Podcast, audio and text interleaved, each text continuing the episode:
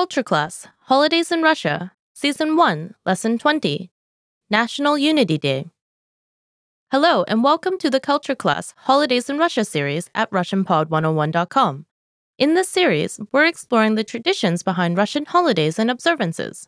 I'm Jenny, and you're listening to Season 1, Lesson 19 National Unity Day. In this lesson, we will discuss a holiday in Russia that is called National Unity Day, which in Russian is День народного единства. This holiday was instituted to commemorate the events of 1612 and the people's unification against the enemy called. Речь Посполитая. The holiday is observed every year on November 4th and is a day off work. Now, before we go into more detail, we've got a question for you. Do you know which Orthodox holiday is also observed on November 4th? Now, if you don't already know, you'll find out a bit later. So Keep listening. National Unity Day was instituted in 2004 with the federal law called On the Days of the Military Glory and Memorable Dates in Russia.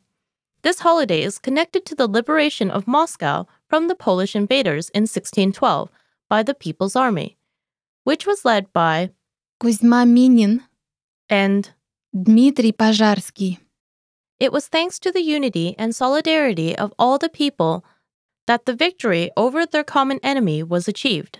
Traditionally, on this day, a festive reception is held in the Grand Kremlin Palace, which in Russian is known as Большой Кремлевский дворец. the Patriarch of Moscow and all of Rus, Кирилл. and other representatives of the Russian Orthodox Church, representatives of the state government, and various people from the fields of science and culture are invited to attend.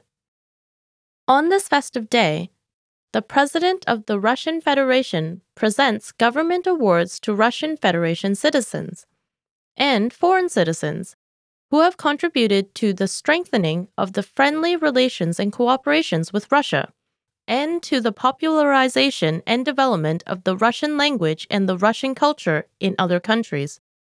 On this holiday, various fairs, festivals, and concerts are held. On November 4th, some organizations hold a Day of Good Deeds, which in Russian is called День добрых дел. When everyone is invited to do a good deed, help someone, or take part in a charity. Now, returning to our earlier quiz, do you know which Orthodox holiday is also observed on November 4th? November 4th is also the Feast of Kazan, the icon of the Mother of God.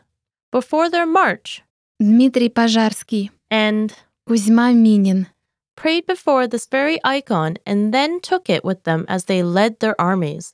So, listeners, how did you like this lesson? Did you learn something new? Is there a holiday similar to National Unity Day in your country? Please leave a comment at RussianPod101.com and I'll see you in the next lesson.